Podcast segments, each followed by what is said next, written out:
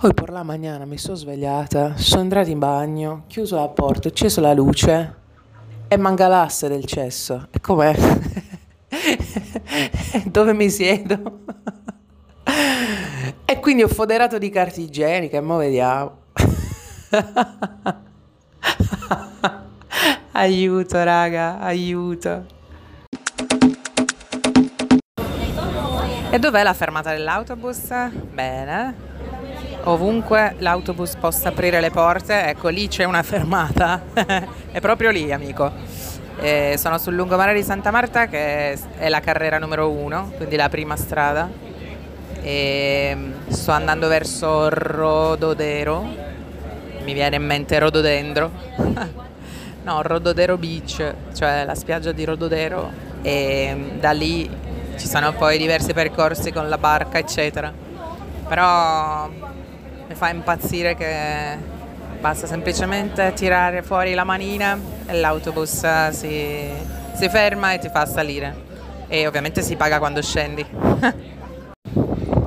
Ed è momento nostalgia!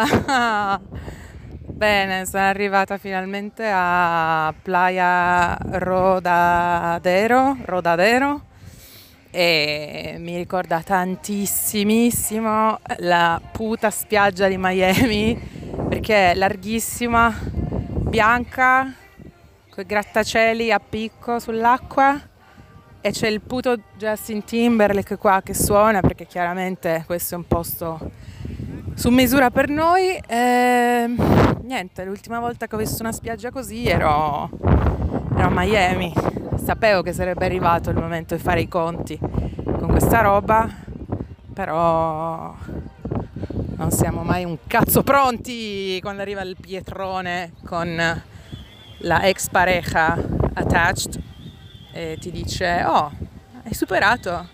E tu pensi sì minchia ho superato sono passati secoli figurati se penso all'ex. Ecco poi arrivi in un posto così e vabbè tutta colpa di Justin, stronzo. Vabbè, ricomponiamoci, torniamo nelle righe. E... Spiaggia Rodadero. Non so perché ho difficoltà a dire il nome di sto posto. Mi viene in mente Rododendro, che non è. Comunque, ci ricomponiamo qua dalla spiaggia Rodadero dove c'è un po' di tutto, tra cui un poliziotto col casco che sembra una tartaruga ninja a cavallo di un bel quad che va ai due all'ora sulla spiaggia con le sue quattro ruote motrici e um, sorveglia che tutto si svolga normalmente.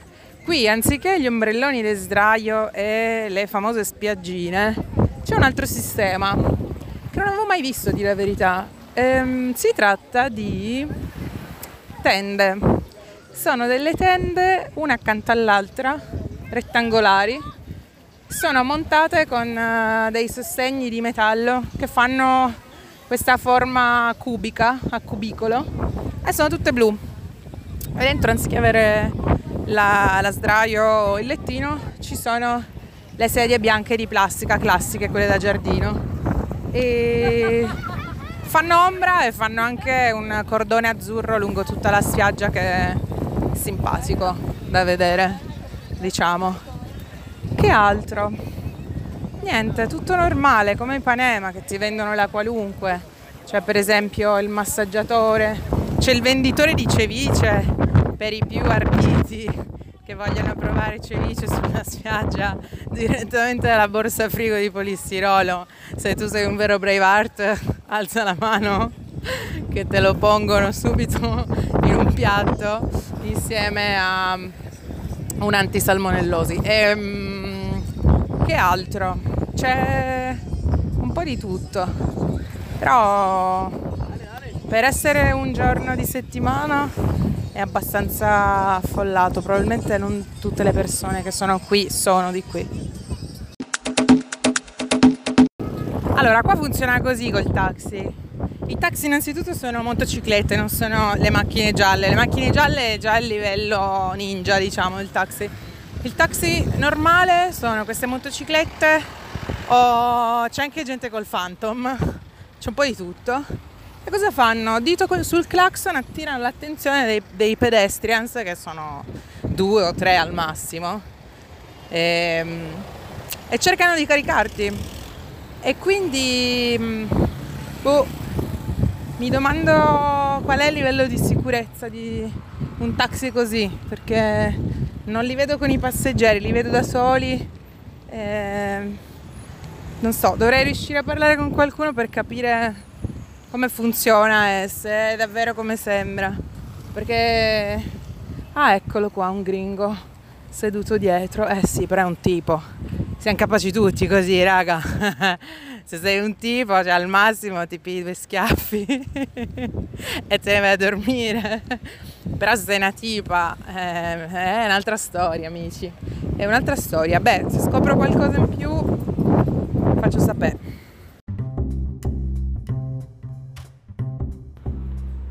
Quindi come sono organizzate le strade in Colombia? Perepe?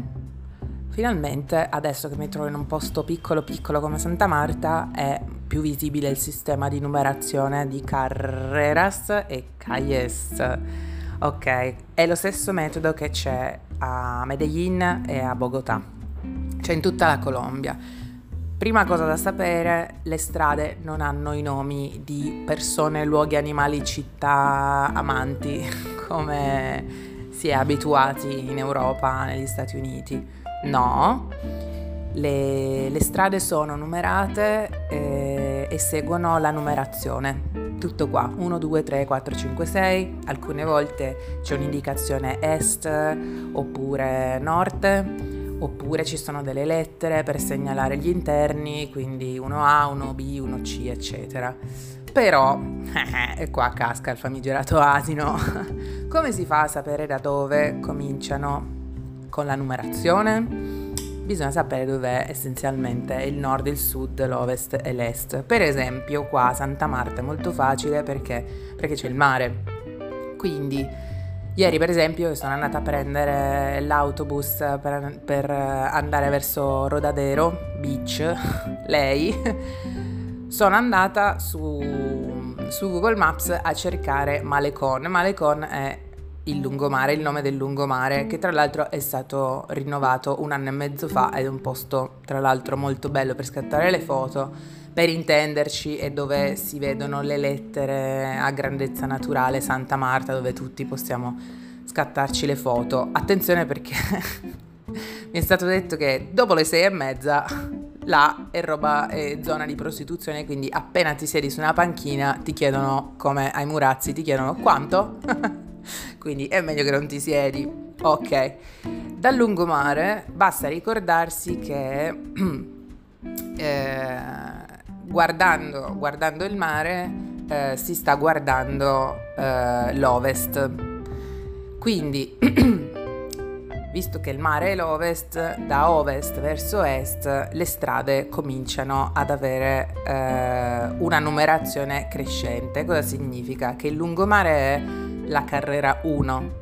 Man mano che ci si sposta verso destra si conta carrera 2, carrera 3, carrera 4. Stessa cosa vale per le perpendicolari, che sono le calles invece, quindi sempre guardando il mare, alla destra ci sarà il nord. Quindi a partire dal nord si comincia a contare caglie 1, caglie 2, caglie 3, caglie 4 e così si scende verso sud e i numeri aumentano verso sud e verso est. Questa roba qua è facilissima da fare a Santa Marta, primo perché è molto piccolo, secondo perché il riferimento è, è molto visibile, perché comunque è plana. E il problema è Bogotà e Medellin. Bogotà e Medellin, altre città della Colombia, hanno lo stesso sistema, hanno la stessa toponomastica però è molto più difficile identificare il nord, il sud, l'ovest e l'est. Tant'è vero che io l'avevo già chiesta questa cosa ai tassisti, alle guide, alle persone dell'ostello e automaticamente mi sono sentita rispondere: Ah sì, il nord è qua, l'est è là, il sud è qua, eccetera. Poi quando gli chiedi di insegnarti a, a fare uguale, a fare lo stesso, ti dicono: Eh, non lo so. Comunque, buona sapersi.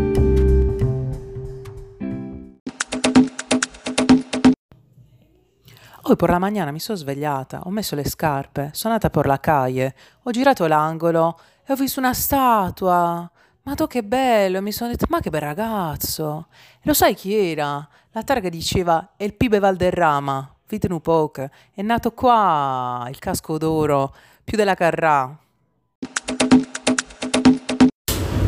Sto andando in autobus verso Taganga e questo autobus a porte aperte, 16 posti, 4 ruote motrici. ehm, andiamo verso Taganga e poi da lì vediamo se c'è un barco che va verso Sisiwaka, che è la spiaggia, dovrebbe essere l'obiettivo di oggi, riuscire ad arrivare a questa spiaggia un po' remota, remotissima mi è stata consigliata dalla coppia che scoppia del mio ostello, che sono Rafael e Luis, detto Luisa, perché sono innamorati da molti anni e quindi si chiamano così l'un l'altro.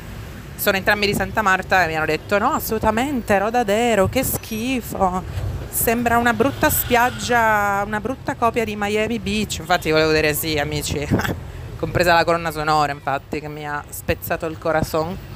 E quindi gli ho chiesto, senti, una spiaggia un po' più... una spiaggia dove andreste voi a limonare? E lui mi ha detto, ah, muy bien, vai a Sisiwaka, che ti passa la paura e magari ti innamori.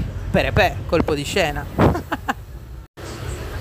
e dal centro di Santa Marta fino a Taganga la corsa costa 2300 pesos colombiani che nel cambio di oggi sono eh, 45-46 centesimi e sono 15-16 km più o meno. Vabbè, il recorrido comunque è un po' una serpentina dentro la città, dentro eh, le aree residenziali lungo la costa, quindi probabilmente sono di più, però insomma, questo è.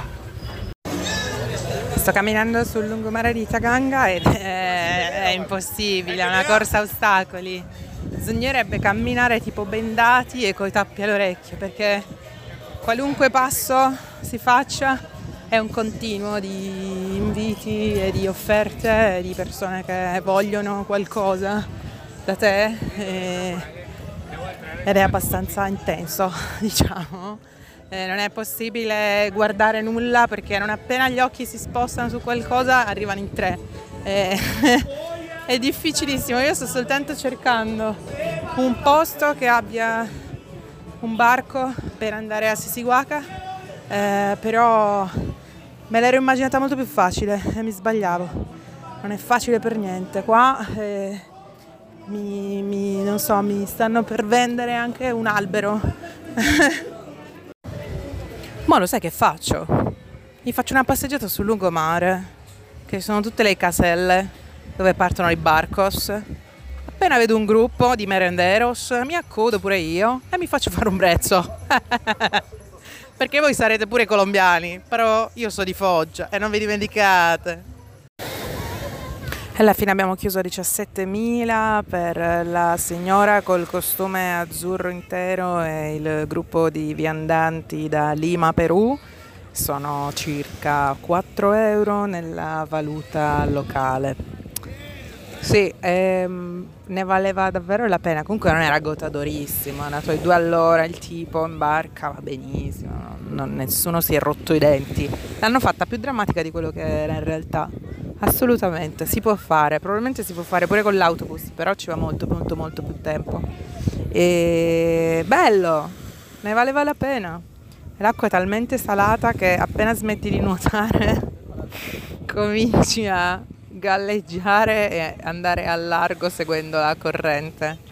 E ho dovuto subito sciacquarmi la faccia con la bottiglietta per non spezzarmi la faccia in due. E è molto bello, devo dire. Comunque la spiaggia circondata dalle montagne non è un paesaggio a cui io sono abituata, perché le spiagge che conosco io sono molto lunghe, larghe e e sono diciamo magari circondate da pini marittimi, roba così, però non da montagne. Qua ci sono proprio delle montagne giganti, alcune hanno delle case, delle ville e altre hanno soltanto alberi e, e poi c'è questa piccolissima spiaggia che Raffaele e Luisa stasera si beccano una cerveza a spese mie perché avevano ragione. Bisogna sempre parlare con le persone del posto, secondo me, altro che la guida. Fanculo la guida.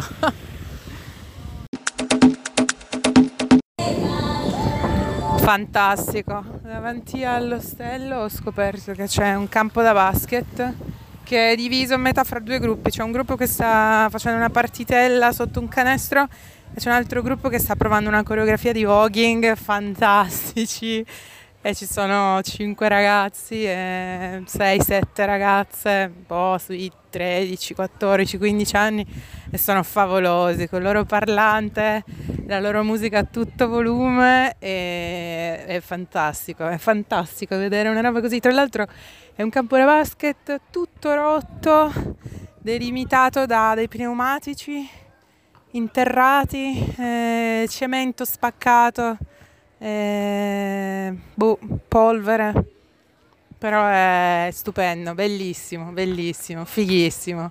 Se avessi più coraggio andrei lì a dire qualcosa, però forse non ne hanno neanche bisogno, evidentemente. Así che hoy por la tarde ho preso l'autobus per tornare a casa. Mi sono seduta dietro, ho fatto due fermate. A un certo punto si è alzato un tipo, si è messo a gridare: La puerta, la puerta, la puerta! L'ho guardato in faccia, era tutto verde. Lo sai chi era? Riccardo Lobos.